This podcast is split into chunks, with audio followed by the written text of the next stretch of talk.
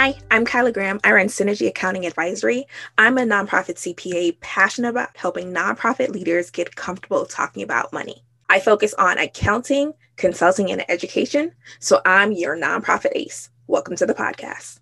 Any accounting, business, and tax advice contained in this here podcast is not intended as a thorough, in depth analysis of specific issues, nor is it a substitute for formal information nor is it sufficient to avoid tax related penalties. If you have specific questions that you need advice for, be sure to schedule a strategy session and not solely rely on information in this podcast.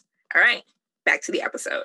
So, uh, last week I said I, that it was going to be my last episode about volunteers, but I misspoke. I did not lie, I misspoke. The last thing I want to talk about in terms of volunteers is connecting with your volunteers in the right way.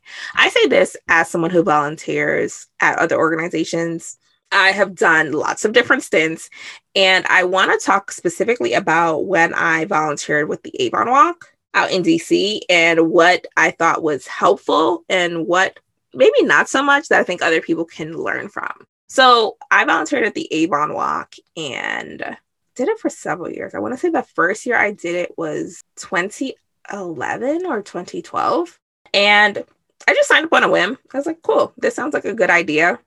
And what was helpful for me was that they let me choose where I would serve. So they had a list already created of this is what we need where do you fit in? And I think oftentimes people say, like, I'm happy to do whatever you want. And we don't give them any clear direction of what's available for them in a concrete way. So we just say, oh, you can help out in like the sorting. What does that mean? What does it that entail? Giving people a full description of this is what is expected of you will help them better gauge. Yes, I can commit to that. I can be a dedicated volunteer for this long, this duration. Another thing that the Avon Walk did that I thought was very helpful in make like making me want to come back is snacks. So if you know me in real life, food is important to me. And I think that you have to consider the context of where they're volunteering and where this makes sense. So you don't want to have your volunteers out in the summer in the heat and you're not providing them with water or some other hydration, you're not providing them with anything to eat because what will happen is is if they're me. So I don't eat early in the morning, but I do volunteer early in the morning.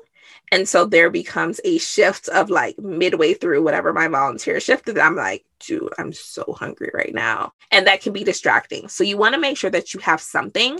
I'm not saying put out, put, put out a full spread of food, but maybe think about, hey, I don't want them to think about, are they thirsty? I want to make sure that if there's something light and easy that they can snack on without worrying about my hands dirty, what's going on, that you have something that's ready and available to keep them ready and prepped. And the other thing that I wanted to talk about that Avon Walk didn't do as great of that I think other organizations could learn from was calling me back. And I understand that some of this is related to changes in staffing. And so that's why when I mentioned this as a two part idea is one, you want to make sure that your volunteer records are accurate, that whenever you have a new volunteer coordinator, they have access to who are the people who have been volunteering in the past? Where have they consistently lent their time? What's their contact information? That's the one thing you want to make sure that you have over and over that you're not losing your volunteers, that you don't know who they are because you're keeping records of that. So that's one thing. And the other thing you want to do is don't mix up your volunteers from your donors.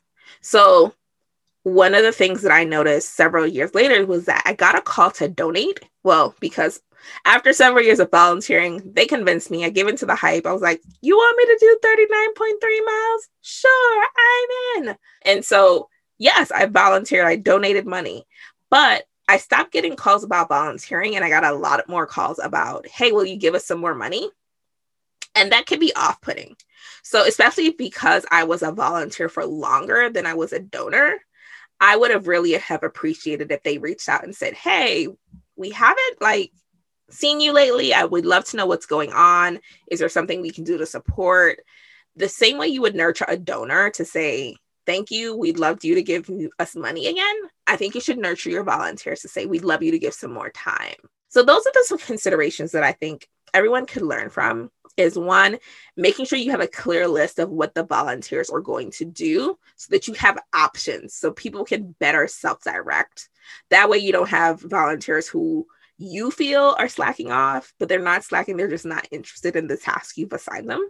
The other thing is to have refreshments for them hydration maybe there's something that they can eat because you don't want them to be distracted and hungry you want to think about you may say oh they're probably adults they should be able to take care of themselves things happen people forget timing scheduling all types of things happen so if you can have something that they, they can snack on depending on the length of your shift that's going to be greatly appreciated the other thing so two more things is maintaining your volunteer record so that you keep an idea of who are the volunteers, where are they consistently volunteering? And so the other side of that is leveraging that listing and saying, hey, we haven't seen you volunteer. We want to make sure things are okay.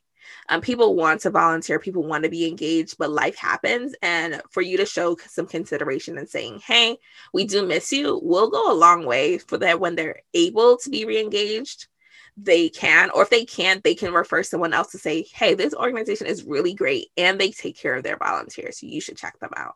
That's it. Kyla Graham, this has been another episode of the Nonprofit Ace podcast. Hope to you tune in next time. Bye. Thanks for listening to another episode of the Nonprofit Ace podcast. Until next time, bye.